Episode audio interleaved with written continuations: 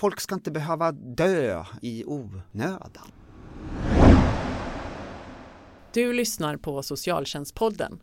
Idag pratar vi om ifall en huvudman är lösningen för beroendevården. Vem är jag till för som socialarbetare? Står jag på den svaga sida? Står jag på maktens sida? Min kompis sa att om man snackar med SOS så tar de barnen. Att spara pengar till statskassan genom att utförsäkra en massa människor, då biter man sig själv i svansen till slut. Och det är väldigt viktigt för Sverige att socionomer vill arbeta i socialtjänsten. De vill ha en socialtjänst där socialsekreterarna är stolta över sitt jobb. Hej och välkommen till Socialtjänstpodden. Podden för dig som är intresserad av socialt arbete och socialpolitik. För en tid sedan beslutade riksdagens socialutskott att föreslå för riksdagen att huvudmannaskapet för vården av personer som lider av beroende och psykisk ohälsa ska ses över så att det blir en huvudman. En som har reagerat mot att den huvudmannen i så fall blir regionernas hälso och sjukvård är Per Sternbäck, föreningssekreterare på Equal Stockholm. Välkommen hit! Tack så mycket, tack! Kan inte du börja med att berätta, vad är Equal Stockholm för en organisation? Vi är en ideell förening, en liten ideell förening som har funnits i olika former i Stockholm sedan 1967. Eh, då under namnet RFHL Stockholm, men så har vi bytt namn nu till Equal. Eh, och vi jobbar eh, primärt med eh, personer som har beroende och eller psykisk ohälsa och eller annan social utsatthet. Och jag kan väl säga att de flesta vi jobbar med har nog allting, alla mm. de här problemen samtidigt. Vi driver ett boende för den här gruppen eh, i, i, i Älvsjö. Vi driver eh, en kvinnoverksamhet eh, som riktar sig mot kvinnor ur den här gruppen.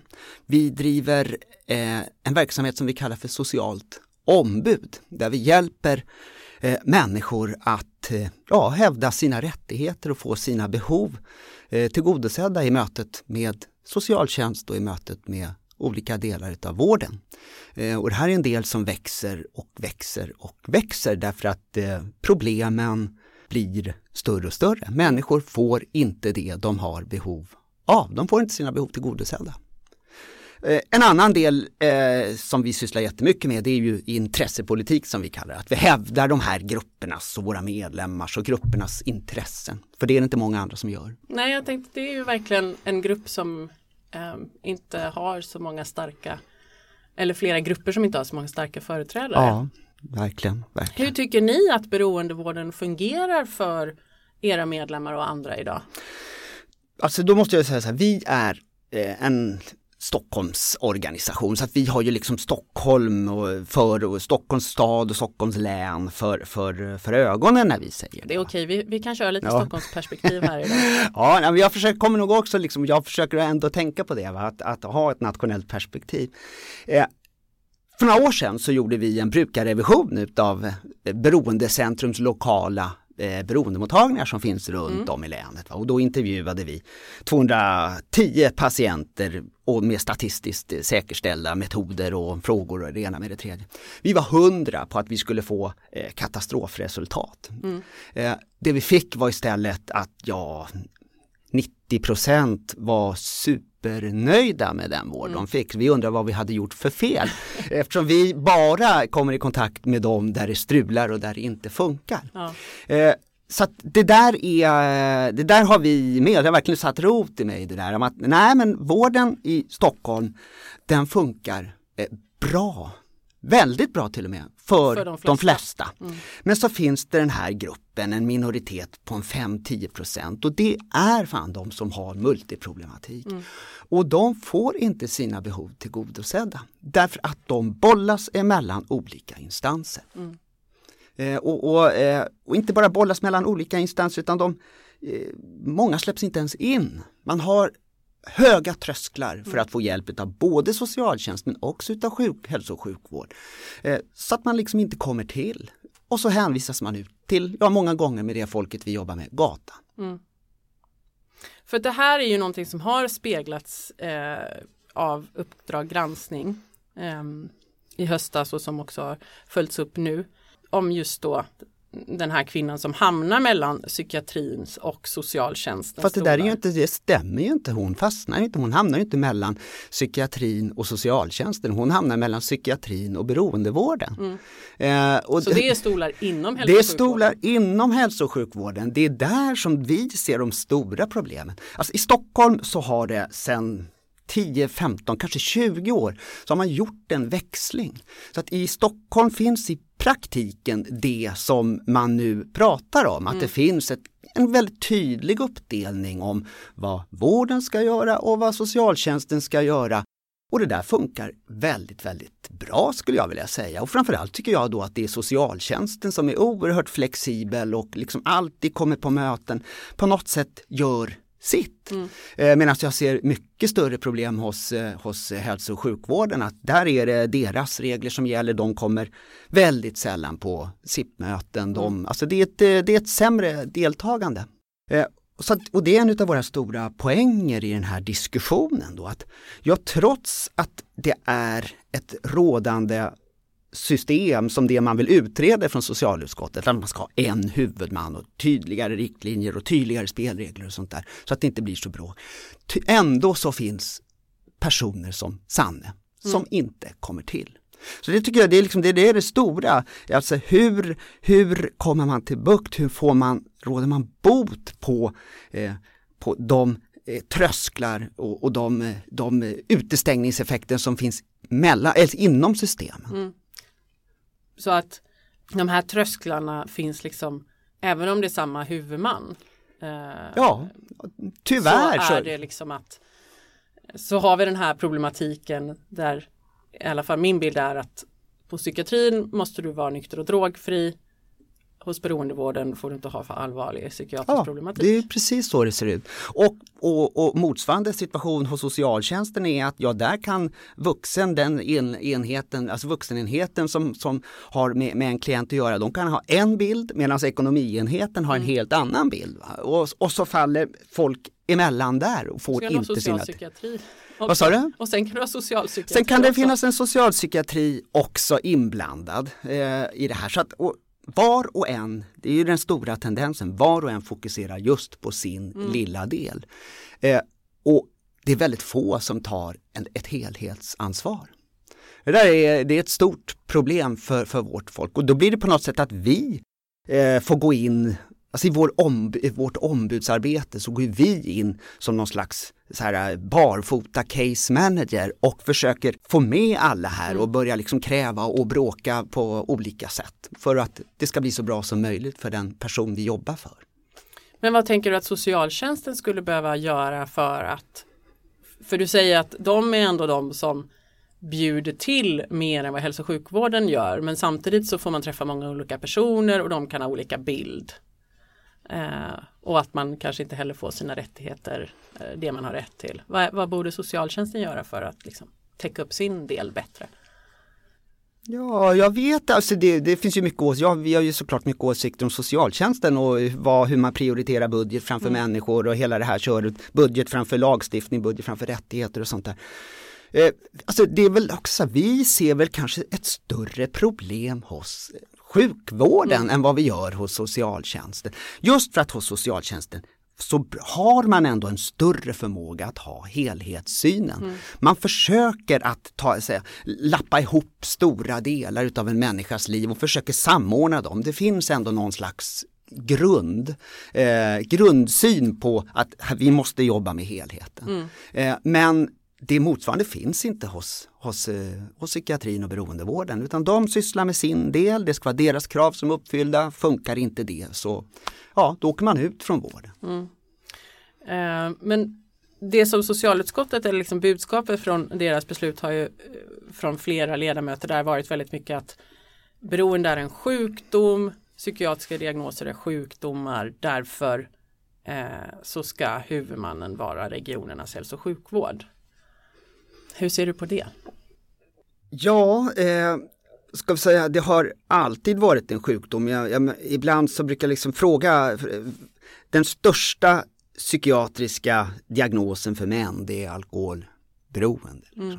Eh, det är inte många som vet, det är inte många som tänker på det utan det har blivit någon slags konstig uppdelning utav det där. Jag tycker man måste se då, vad är det för någonting? Hur blir människor nyktra? Mm. Det är oerhört svårt att bli nykter och drogfri eh, när man är våldsutsatt. Det är oerhört svårt att bli nykter och drogfri när man är hemlös. Eh, när man eh, är arbetslös, när man har en dålig ekonomi, när man har eh, kanske uppvuxen i dysfunktionella familjer, hela det här köret. Ja, det kanske är så att beroendet kommer utav sig självt. Sociala ut- faktorer. Och de sociala faktorerna. Eh, det tror jag mycket mer på än att vi föds med olika kemiska obalanser i hjärnan som vi på olika sätt då måste åtgärda med alltså företrädesvis psykofarmaka och annat som man erbjuder ifrån vården. Så på många sätt så tycker jag så att det är ett, eh, jag tycker att det präglas utav en, en, det resonemanget präglas utav okunnighet. Och att man också har köpt läkarförklaringen till beroendeproblem och annat. Det, jag förnekar inte alls att det finns eh, biologiska faktorer och att olika läkemedel hjälper människor till nykterhet och mycket, mycket bättre liv. Eh, många gånger. Men det finns också övertygande evidens för att de sociala faktorerna måste vara uppfyllda för att det här ska fungera. Därför behövs det, det behövs de här två delarna utav myntet. Men om man tänker egentligen så är ju sociala faktorer en otroligt stor del till varför vi får vilken sjukdom det än må vara. Ja. Ehm, och ser man i många andra länder så är det ju hälso och sjukvården som, som ska jobba med beroende eh, också. Kan man inte få in mer av det i alltså det sociala perspektivet i hälso och sjukvården? Lycka till säger jag. Eh, Jag menar jag tror att vi jobbar ju jättemycket med sjukvård, vi jobbar jättemycket med alltså, psykiatri.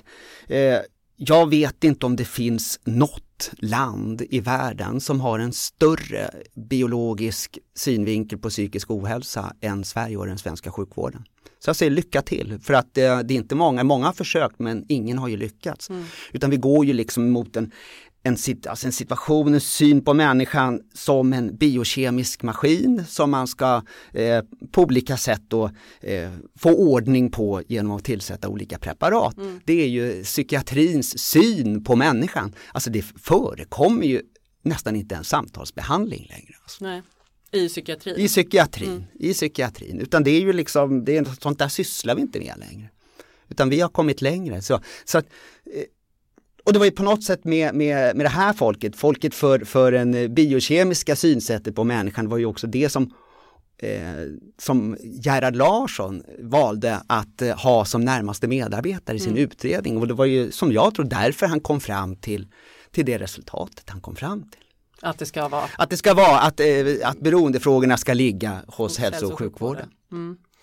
För samtidigt kan man ju tänka att de olika behandlingsprogram som finns inom socialtjänsten skulle ju också kunna utföras i hälso och sjukvård med egentligen samma med socionomer och Om vi, ja, beteendevetare. Om man vill. Ja, om man vill. Fast utvecklingen går ju inte dit i Nej. svensk sjukvård. Utvecklingen går ju inte mot att ha en helhetssyn. Utan det går ju a- emot subspecialisering som det kallas för i Sverige. Va? Eller här i Stockholm har vi genomfört en stor eh, liksom, reform där man har subspecialiserat hela psykiatrin vilket gör att folk med många olika problem får springa som tättingar mellan olika mottagningar och får vänta på det här och vänta på si där och så. Funkar inte. Det funkar Då blir det inte. många stolar till och med inom psykiatrin. Ja, och det är ju redan till jättemånga stolar att falla emellan. Och det är väntetider här, men efter, och eftersom du var eh, påverkad utav alkohol där så får du inte din ADHD-medicin där och eftersom du äter ADHD-medicin alldeles för höga doser så får du inte hjälp mot din depression, bla bla bla. Ja, det, så, är det, det, så att nej, det funkar inte. Eh, jag är inte någon expert på andra länder. Vi får jobba med det system vi har. Eh, med, och det system vi har idag med det som jag väljer ändå kalla för en Stockholmsmodell, det är bra för de flesta. Eh, och det är inte mellan socialtjänst och, eh, och psykiatri som det finns problem utan det är inom, framförallt tycker jag då, inom hälso och sjukvården som de stora problemen finns. Dessutom med den här Stockholmsmodellen eller vad man ska kalla det för, så är det så att eh, patienter, klienter faktiskt kan välja eh, utförare. Man kan välja att gå till SOS eller man kan välja att gå till hälso och sjukvården. Eh, och det tycker jag är jättebra. Valfrihet är ju väldigt populärt och inne bland våra politiker men det har inte liksom riktigt blivit den valfriheten för, för klienter och patienter som man såg framför sig utan det har ju mera blivit en utförarnas valfrihet mm. och det är vi ganska kritiska till. Men du, ni menar ju också att om man är patient inom hälso och sjukvården så har man inte samma rätt som den som är brukare eller klient i socialtjänsten. Mm. Kan inte du berätta lite mer om det? Ja. Nej, vi har ju kommit fram till att man saknar rättslig ställning som patient eh, i sjukvården. Eh, man, det finns lagstiftning som kallas för patienträttigheter och det finns, det finns väldigt mycket vackra ord på det här. Man har rätt till deltagande i sin egen behandling, man har rätt att eh, välja, man har så här. men de där rättigheterna de är helt villkorade. De är helt, alltså om din behandlande läkare anser att du inte ska ha den här behandlingen, då blir det inte den mm. behandlingen. Mm. Och du kan inte överklaga det. Du kan inte få det överprövat. Du kan inte pröva det i annan instans. Då skulle man kunna säga, ja men då har du ju rätt till en second opinion. Ja, du har rätt till en second opinion. Om din behandlande läkare anser att du har rätt till din second opinion.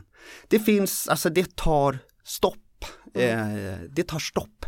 Eh, med den behandlande läkaren. Och det här har jag, liksom, jag har varit i, i eh, samtal med Socialstyrelsens högsta jurister på sjukvårdsområdet och de säger, ja det är så här, det mm. finns ingen som kan överpröva en läkares beslut. Och det man kan göra då det är att bli det som vi kallar för medicinsk flykting, det vill säga man flyttar till ett annat landsting för att få den vård man anser sig behöva. Så. Förekommer Men, det? Det förekommer. Det är många, det är många som, som, som gör det. Fram, framförallt förut så var det här ett jättevanligt fenomen när det gällde metadonvård. Ja.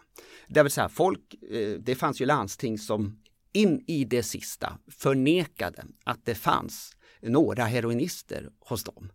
Eh, och därför så fanns det inget behov av att ha metadonvård. Sen så fanns det ju heroinister där ändå va? och det visste alla och det visste de här landstingen också.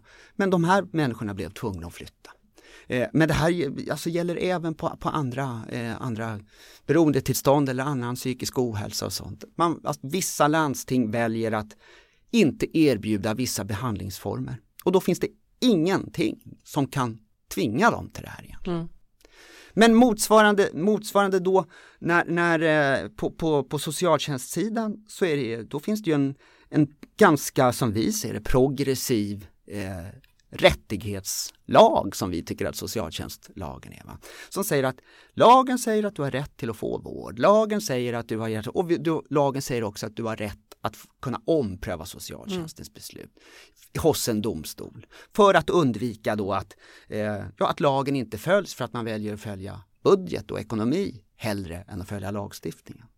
Så där kan man säga att frågan är ju mer att där får, erbjuds man alltid vård men det kanske inte är den vården som man anser att man borde ja, få. Och då har ju vi exempel då på, eh, en klassiker är ju eh, socialtjänster som väljer att eh, erbjuda öppenvård och sen så har patienter gått i den där öppenvården både fem och sju och tolv gånger och det funkar inte för dem. Alltså den tolfte gången så kommer garanterat förvaltningsrätten säga, men ni kan inte erbjuda den här mm. personen öppenvård igen för det har inte funkat för henne eller honom. Då, nu får det bli ett behandlingshem. Motsvarande sida då på, på, på, på, på landstingssidan är att i Stockholm så finns det ju Stockholms läns landsting säger jag, i region Stockholm, Stockholm finns det ett beslut om att de inte medverkar till att betala för behandlingshem.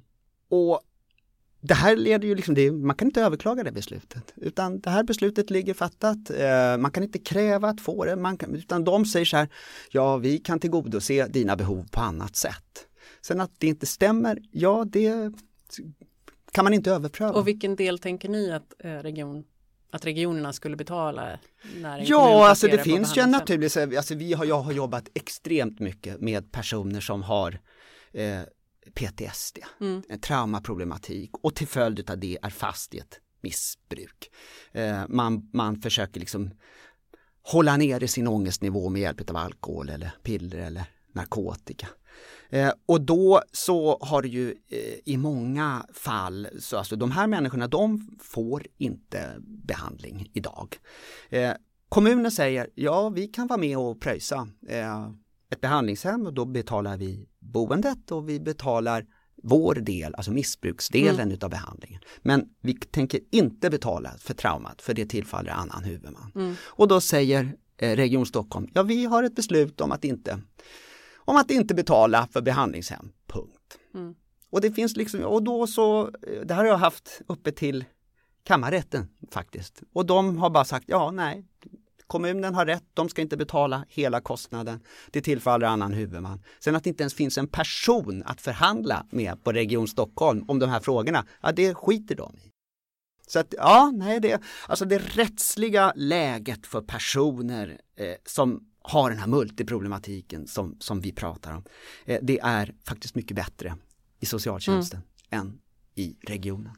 För lite är det så här, det här beslutet har ju liksom, till viss del får man intrycket av att det tolkas som att nu ska hela beroendevården flyttas till en huvudman, vilket ju inte förslaget från socialutskottet är. Nej.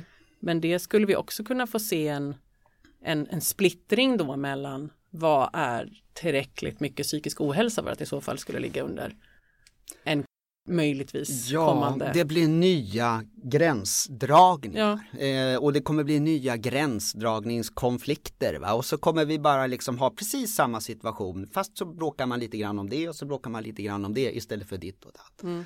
Så att det, här, det, alltså, det här kommer inte lösa någonting, det är det som är själva, själva min min, vår poäng. Alltså det som kommer hända istället är att om man lägger ett sånt här förslag då kommer det liksom läggas en våt filt över hela frågan. Eh, det vill säga nu ska vi vänta vad de kommer fram till på lagförslaget och sen ska lagförslaget det kommer ut på remiss och sen ska man tycka till och sen kommer om tre eller fyra år kommer lagen och sen ska det, är det en lång period där liksom olika delar av den här lagen ska prövas och sånt där. Det kommer gå minst tio år utan att någon gör något väsentligt för att förändra situationen för folk som Sanne. Och så kommer man troligtvis komma fram till att man inte har löst någonting och sen kommer det vara ett nytt uppdrag granskning med en annan Sanne om 15 år eller något liknande och säga det funkar inte det här. Så att det blir mycket bättre att jobba med det man har, med den lagstiftning man har. Och vad skulle man då behöva göra? Ja, man jag tror att man skulle behöva Det finns ju ett stort fokus på budgethållning, på budgetdisciplin. Eh, det finns som vi upplever det anorektiska organisationer, både inom socialtjänst och inom eh, psykiatri. Där det blir otroligt jädra stora påfrestningar att ta emot de här patienterna. Därför att det här är ju inte några lätta eh, patienter eller klienter. De, de kommer inte på sina möten, de eh, svarar inte upp emot behandlingen, de håller inte sin drogfrihet, de håller inte avtal, lik förbannat så är de otroligt sjuka och dör i förtid i, i, i masse, va. Så det skulle ju behövas, eh, ja faktiskt så skulle det behövas en, en slags återgång till att se på de här människornas behov utav vård och omsorg och stöd och hjälp istället för att fokusera på sina egna budgetar. Alltså en, eh, man måste nog ta och göra upp med det som kallas för New Public Management. Man måste hitta andra sätt att finansiera, andra sätt att styra vården än genom ja, det här simpla, eh, ja, jag, i mitt tycke då ganska avskyvärda sättet att bara räkna pengarna före. Det låter som någon form av finansiell samordning där man kan arbeta samordnat Ja, eh, ja. utan att ha det här, hela- vad är min budget och vad är din budget? Och, Ja, ja, precis. För att jag menar det här har ju gått liksom, jag menar eh, inom socialtjänsten så sitter ju vuxen med sin budget, där sitter ekonomi med sin budget, socialpsykiatri med sin budget, eh, boendestödjare med sin budget, alltså allt sitter och, och bevakar och alla har liksom att bara hålla, hålla sin budget helt enkelt. Motsvarande sak är det i sjukvården. Ja, och samtidigt så blir vi kan ju inte heller ha en situation där kostnaderna skenar eller något sånt Nej. där, där man inte vet vad som går för pengarna, men att hitta vad man får för pengarna.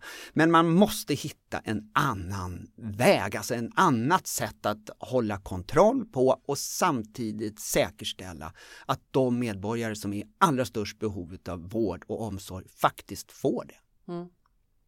Sen är väl inte det här de medborgare som prioriteras av vare sig kommuner eller regioner och som inte kanske röstar i särskilt stor utsträckning heller. Nej, nej, nej. Eh, så är det ju.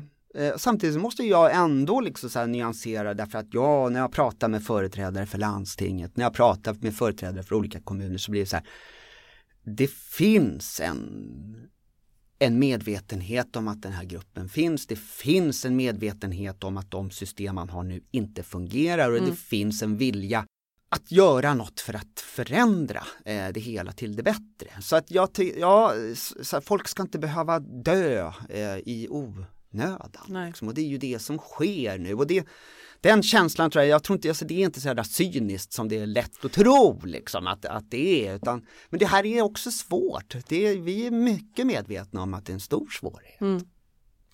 Ja, annars kanske vi inte skulle vara här. Nej, precis, precis. Socialutskottet vill ju också att regeringen ska se över tvångslagarna så att vi får en tvångslag. Att vi inte har den här uppdelningen LVM, LPT. Vad tänker du om det? Eh, jag tänker att 2017 så dog det 959 personer i narkotikarelaterad dödlighet. Det dog 1950 personer av alkoholrelaterad dödlighet. Jag undrar jag om inte vården, kommunerna kände till 90 procent av de här människorna. Eh, jag är hundra på att, att eh, långt över hälften av de här människorna hade sökt kontakt med vården och faktiskt kanske också fått vård. Men inte fått den vård man behövde eller inte fått vård under tillräckligt lång tid. Eh, är det då liksom rimligt att staten börjar eh, diskutera tvångsvård när man inte ens kan leverera frivillig vård? Mm. Eh, vi, är, faktiskt, vi är ju så principiellt är vi emot tvångsvård. Däremot så kanske vi ser att vi skulle vilja ha tvingande lagar, tvångslagar gentemot huvudmännen som tvingade dem att faktiskt ge de här människorna vård när de söker en frivilligt. Det, för att det stora problemet är ju inte att människor inte vill ha vård och omsorg. Alltså, en stor, alltså våran lejonparten av vår verksamhet handlar om att hjälpa människor att komma i vård. Eh, och då får vi kämpa och vi har fått lära oss juridik och vi, alltså vi kämpar jättemycket. Vi har väldigt långa arbetsveckor. Eh, bara för liksom att säkerställa att folk får det de ska ha rätt att få eh, enligt gällande lagstiftning. Men som huvudmännen på olika sätt nekar dem att få. Så var behövs det en tvångslagstiftning? Behövs det på patientsidan, klientsidan eller behövs det på utförarsidan? Ja, vi är ganska övertygade om att det behövs på utförarsidan. Så ni vill ta bort Vi så här, vi, här, vi tycker att det, det eh, på många sätt kanske LVM-lagen är lite eh, småmärklig. Va? Jag menar, den, den är väldigt statisk, jag tror att den är fast i lite, den är lite gammal kanske. Så det skulle vara bra att se över den. Det kan ju vara bra om det är där man ska lägga krut eller så kanske man ska lägga krut på att kunna erbjuda frivillig vård. Alltså det är där, så här, jag menar det, det är alltid mycket lättare att peka på de här jävla knarkarna och alkisarna och säga de vet inte och de kan inte men det är ju inte det som gäller, det är ju inte det som är huvudproblemet. Det är inte de som är problemet i i beroendevården, det är inte patienterna som är problemet utan det det är aktörerna, det är huvudmännen som är det. Så att ja, nej men vi kan tänka oss liksom att eh, i, vissa, i vissa skäl, både när det gäller LPT och LVM, så kan det ju finnas skäl för inläggning. Eh, i, när det gäller LVM så kanske det finns skäl för att ha en kortare inläggning. Eh, än vad, än vad En sex månader. Precis, utan där kanske man skulle prata om en månad eller två och sen får man bestämma sig vad man vill göra med sitt liv. Jag menar det blir också, det blir kommunerna och socialtjänsten har ju egentligen slutat använda eh, LVM. Alltså 2017, då vårdades 372 personer enligt LVM, en halv miljon med beroendeproblem. Så att det är liksom så här, ja, man har ju slutat att använda den, varför har man gjort det? Jo, jag tror ju att det är att, det är att kommunerna tycker att det är för dyrt. Mm. Det, ja.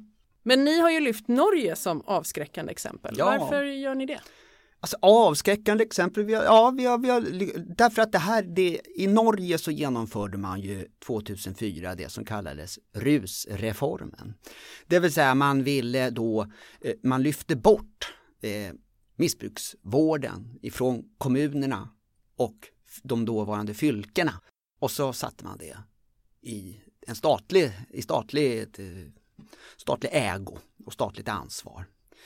Eh, och man håller ju fortfarande nu 15 år senare på liksom med de här gränsdragningsstriderna. Var slutar sjukvård, börjar rehabilitering? Hur ska en sån se ut? Alltså, och ska säga, man har inte löst någonting annat än att ställa till en stor oreda eh, i, alltså i de här befintliga systemen. Eh, det finns många, eh, och, och, det som vi har varit ute på förut, liksom, att kommunernas arbete försvann ju inte med det, utan Nej. de måste ju jobba med bostad, de måste ju jobba med ja, egentligen uppsökande arbete, motiverande arbete, alltså allt det här som redan finns inom eh, i, den, alltså i den svenska kontexten eh, finns också behov av i Norge. Det enda som hände var att man ställde till en stor oreda eh, och att det, ja, det har inte på något nämnvärt sätt blivit bättre för de norska missbrukarna. Tvärtom så kan man säga att det eh, har liksom blivit en situation där kommunerna i ännu högre grad än förut har känt att amen, missbruksfrågor, ja, men det, det, är inte sta- det är inte vårt ansvar, det har ju staten ansvar för. Så man har klivit tillbaka. Så att det har blivit också en situation där folk är inne i behandling och sen så sticker man ifrån behandling, den statliga behandlingen, så kommer man ut till ingenting. Mm. Eftersom kommunerna har också har valt att träda tillbaka.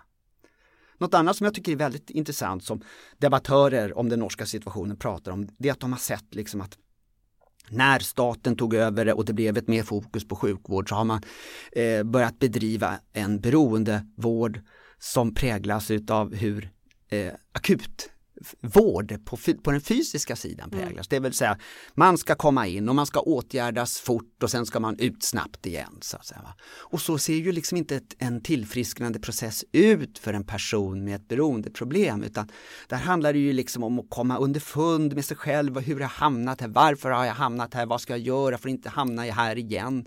Alltså det är en långsiktig, eh, långsiktig process att bli ja, att bli återhämtad mm. och bli, bli nykter helt enkelt. Och, och det där tycker jag att ja, sjukvården har eh, svårt att riktigt förstå den där mm. processen.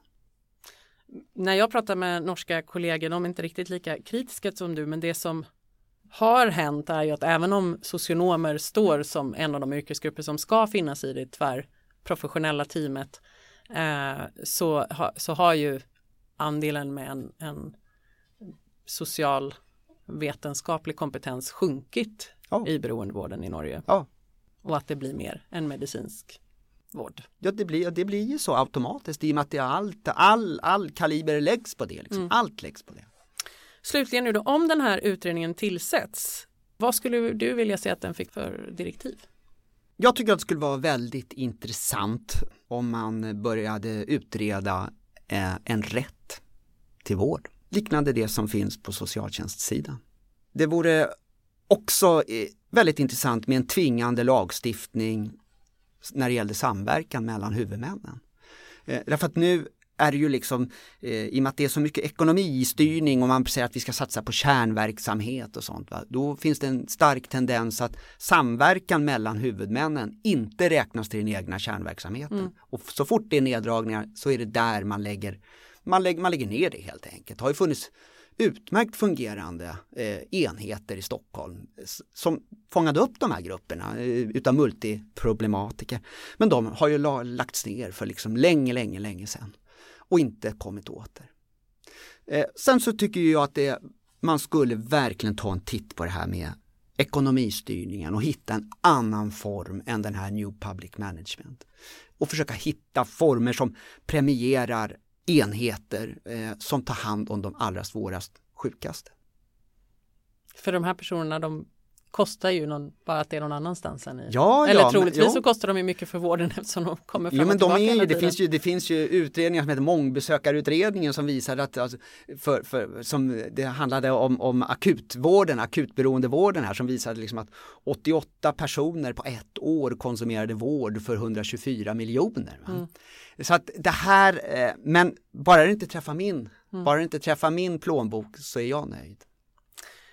Tack så jättemycket Per för att du var med oss i podden idag och eh, jag hoppas verkligen att en sak som den här utredningen gör är att vi kan att fler pratar om beroendevård. Ja, jag tycker, eh. jag tycker det är jätteroligt att få komma hit och jag är bekymrad måste jag säga över det bristande intresset ifrån socialtjänstsidan för den här frågan. Det är som att man inte tror på sitt eget yrke och på sitt eget värv. Jag måste säga att inom ramen för vårat eh, boende så har jag varit med om så jädra många eh, positiva sakerna, alltså när människor har blivit nyktra. Mm. Tack vare ett jädrigt väl fungerande socialt arbete.